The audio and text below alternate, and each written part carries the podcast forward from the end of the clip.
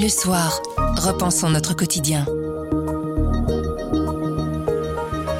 Bonjour, vous écoutez À propos, le podcast d'actualité du journal Le Soir.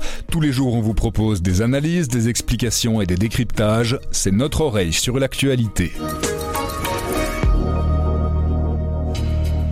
Que penser de la proposition de réforme des règles budgétaires dévoilée par la Commission européenne mercredi passé? Dominique Berns y répond dans la question écho. Mais avant, l'Autriche enregistre depuis le début de l'été un nombre record d'arrivées de migrants. On est allé sur place voir comment ça se passe. Nous sommes le mardi 15 novembre, je m'appelle Pierre Fagnart. À propos, voici l'actualité comme vous l'entendez. Grand angle. Depuis le début de l'année, 90 000 candidats réfugiés ont été enregistrés en Autriche. C'est autant qu'en 2015, année record. Alors d'où viennent-ils? Quel est leur parcours et leur pays de destination? Comment sont-ils accueillis? Véronique Lamquin est journaliste au service Monde. Elle s'est rendue sur place. Son reportage est à lire dans les pages ou sur le site du Soir. Nous, on lui a demandé de venir nous raconter ce qu'elle a vu. Bonjour Véronique. Bonjour Pierre. Vous revenez donc de reportage en Autriche. Pourquoi l'Autriche? Depuis quelques semaine, l'Autriche est un petit peu confrontée au même problème que ce que l'on voit en Belgique, à savoir une arrivée plus importante de candidats réfugiés et des problèmes au niveau du réseau d'accueil. Nicole de Moor, qui est la secrétaire d'État en charge du dossier en Belgique, fait régulièrement référence à l'Autriche et donc on a voulu aller un petit peu voir ce qui se passait là-bas. Concrètement, vous êtes allé où, dans quelle partie du pays et à quoi est-ce que ça ressemblait? Donc en fait, l'Autriche est située sur la route qu'on appelle la route des Balkans occidentaux, qui est une route migratoire extrêmement utilisée pour l'instant. Il y a quelque part deux grands courants migratoires qui l'utilisent. D'une part, les Afghans et les Syriens qui ont tout un parcours très périlleux qui passe notamment par la Turquie, la Grèce, la Bulgarie, la Hongrie et puis l'Autriche. Et d'autre part, il y a une nouvelle tendance migratoire avec notamment beaucoup de Tunisiens, d'Indiens, des Burundais qui, eux, arrivent en Serbie parce qu'ils ne doivent pas avoir de visa pour aller en Serbie. Donc en avion. En avion, à Belgrade. Et de là, ils passent en Hongrie et ils arrivent en Autriche. Et pourquoi est-ce que l'Autriche a des chiffres aussi important, c'est parce qu'en fait c'est quelque part l'un des premiers pays sur la voie de tous ces hommes, femmes et enfants où on les enregistre, on ouvre un dossier pour demande d'asile et donc quelque part l'Autriche est la porte d'entrée pour beaucoup de ces gens en Union européenne. Oui, parce que ce soit la route des Afghans ou la route des Tunisiens, ils sont tous amenés à passer par la Hongrie qui fait aussi partie de l'Union européenne, mais la Hongrie ne les enregistre pas et les traite beaucoup moins bien qu'en Autriche. Clairement, on ne les enregistre pas du tout et par ailleurs il est de notoriété publique que les traitements que subissent les migrants en Hongrie sont extrêmement dangereux, violents, etc. Et donc, clairement, c'est pas en Hongrie qu'ils ont envie de rentrer une demande d'asile, quand bien même ils pourraient, mais ils ne peuvent pas. Et donc, ils arrivent en Autriche. Donc, ils arrivent en Autriche par la frontière hongroise. Et de là, il y a un premier check qui est fait par la police autrichienne. C'est la police autrichienne qui doit les enregistrer. Simplement, il y a tellement de personnes qui arrivent. Certains jours, ils sont plusieurs milliers. La police n'a pas, pour l'instant, mis les équipes suffisantes pour directement leur ouvrir un dossier, si je puis dire, et donc ils transfèrent une partie de ces gens dans un nouveau concept autrichien qu'on appelle des zones d'attente. Zone d'attente, ça veut dire quoi? C'est en fait un endroit où les personnes qui arrivent en Autriche doivent attendre que simplement on leur ouvre un dossier qui sera synonyme d'avoir une place ensuite dans le réseau d'accueil et de voir leurs procédures lancées. Et donc ces zones d'attente, je suis allée en voir une à la frontière entre la Slovénie et l'Autriche, dans un endroit qui s'appelle Spielfeld. C'est tout au bout, à la frontière. Et c'est un endroit en fait où en 2015, lors de la grande vague migratoire, beaucoup de réfugiés arrivaient. Et donc à l'époque, on y avait installé des conteneurs, des tentes pour héberger et parer au plus pressé. Aujourd'hui, on n'est pas du tout dans ces chiffres-là. Cette frontière n'est plus utilisée, mais les conteneurs et les tentes sont toujours là. L'infrastructure est toujours présente, l'infrastructure de 2015. Et donc j'ai été voir, c'est un endroit tout à fait désert, c'est une dalle de béton avec de grandes tentes blanches, des conteneurs. Et il y a là des migrants qui viennent d'arriver de Hongrie, qui ont donc un parcours quand même extrêmement douloureux et qui sont là à attendre. Ils ne comprennent évidemment pas très bien ce qu'ils font là. Ce ne sont pas des associations qui s'occupent d'eux, mais ils sont sous la surveillance de policiers avec qui ils ne peuvent absolument pas communiquer puisque les policiers ne parlent pas leur langue et ne parlent souvent ni l'allemand ni même l'anglais. Et donc ils sont là parqués dans ces zones d'attente, simplement le temps que les autorités autrichiennes s'occupent d'eux. Ça prend officiellement 1 à 2 jours, ça prend souvent en réalité 10 jours, voire 2 semaines. Les migrants que vous avez pu rencontrer, ceux qui vous avez pu un petit peu discuter.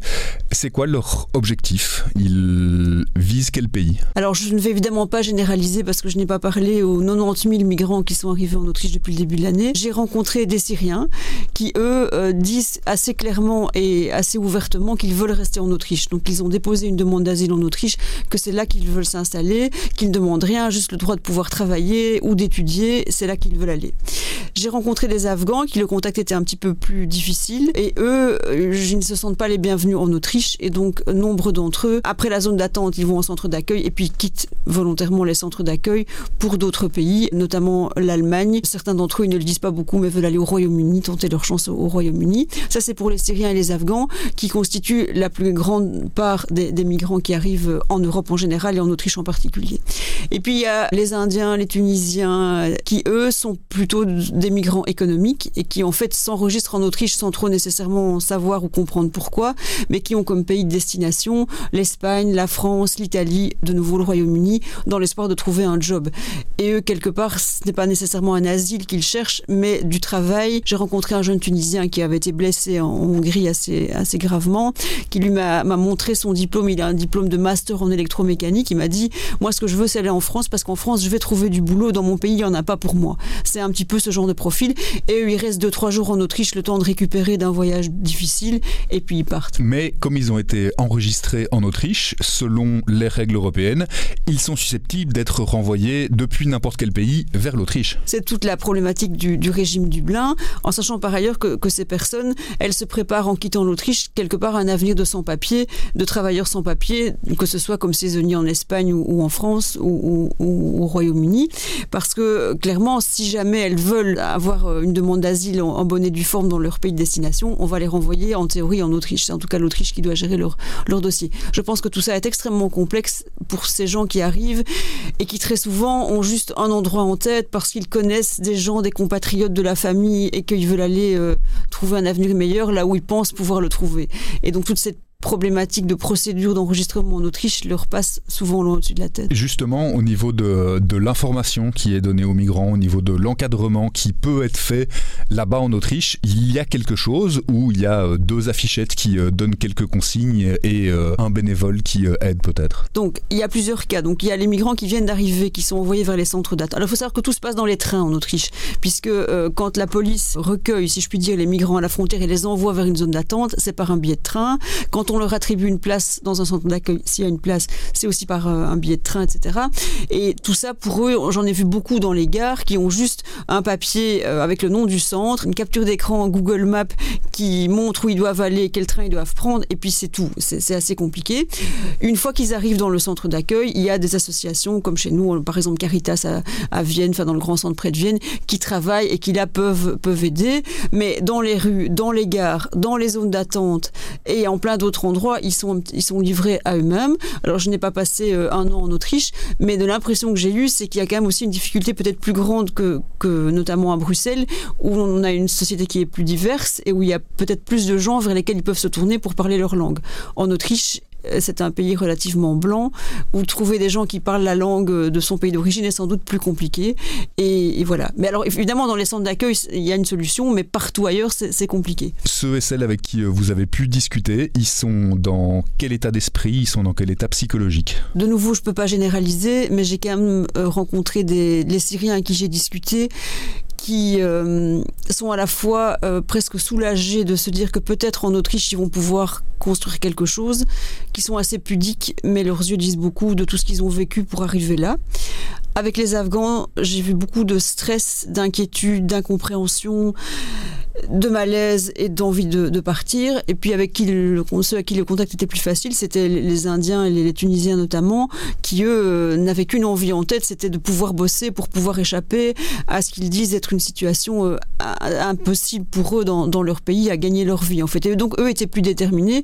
Il faut dire aussi que ceux qui arrivent par l'avion de Belgrade, ils ont évidemment eu des circonstances de passage difficiles en Hongrie, mais ils n'ont pas tout le périple que vivent les Syriens et les Afghans qui doivent traverser la Turquie, la Grèce, connaît tous la situation extrêmement compliquée à la frontière entre la Grèce et la Turquie, et puis la Bulgarie qui a aussi une extrêmement mauvaise réputation envers les migrants. Donc ils ont un parcours beaucoup plus difficile, ces gens-là, que les Indiens et les Tunisiens qui l'ont entre guillemets eu comme passage difficile que la Serbie et la Hongrie. Quand vous leur disiez je suis journaliste en Belgique, ça évoque quelque chose, la Belgique? Très honnêtement, on entend beaucoup que la Belgique est un pays d'accueil, d'appel, etc.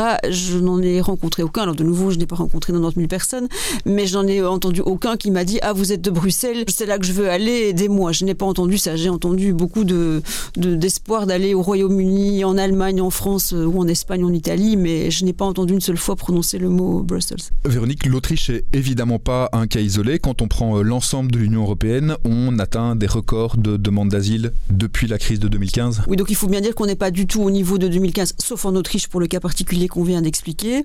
Il y a plein de raisons qui l'expliquent. Il y a le régime des talibans qui pousse les Afghans à fuir leur pays.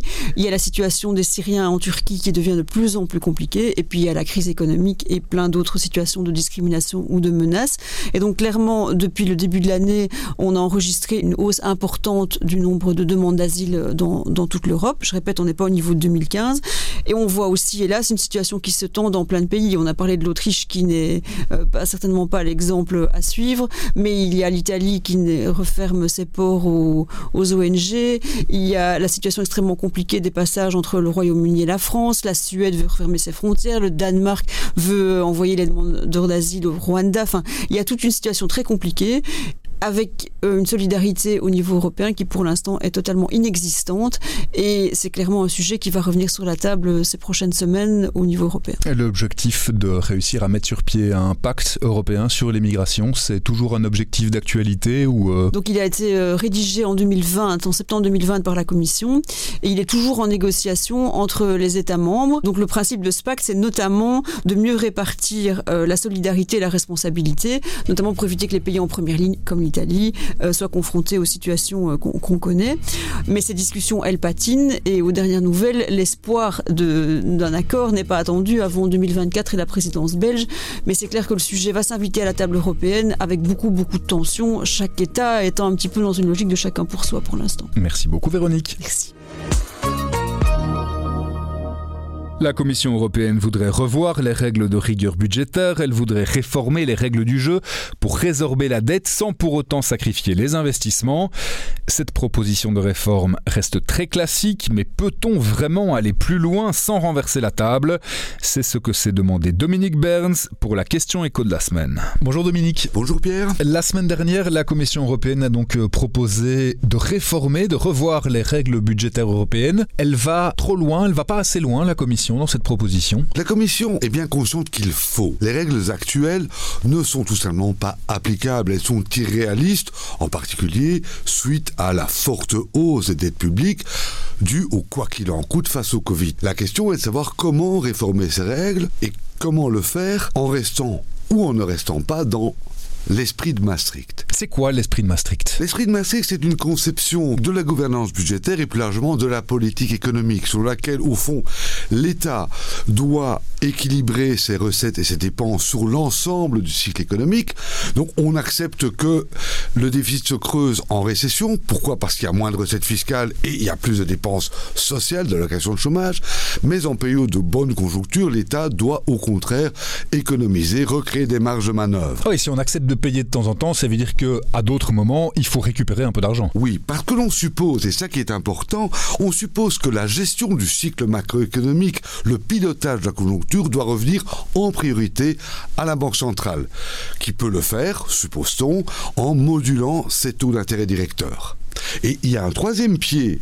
Le troisième pied, c'est les réformes structurelles. Celles-là sont supposées justement lutter contre le chômage structurel, favoriser à terme le plein emploi et la croissance potentielle. Voilà le cadre de Maastricht. Et la Commission européenne, elle s'inscrit clairement dans ce cadre-là. Pourquoi ? Parce qu'elle conserve les seuils de Maastricht de 3% pour le déficit public et de 60% pour la dette. Elle considère qu'il faut toujours que les États ramènent leur ratio d'endettement vers ce seuil de 60%.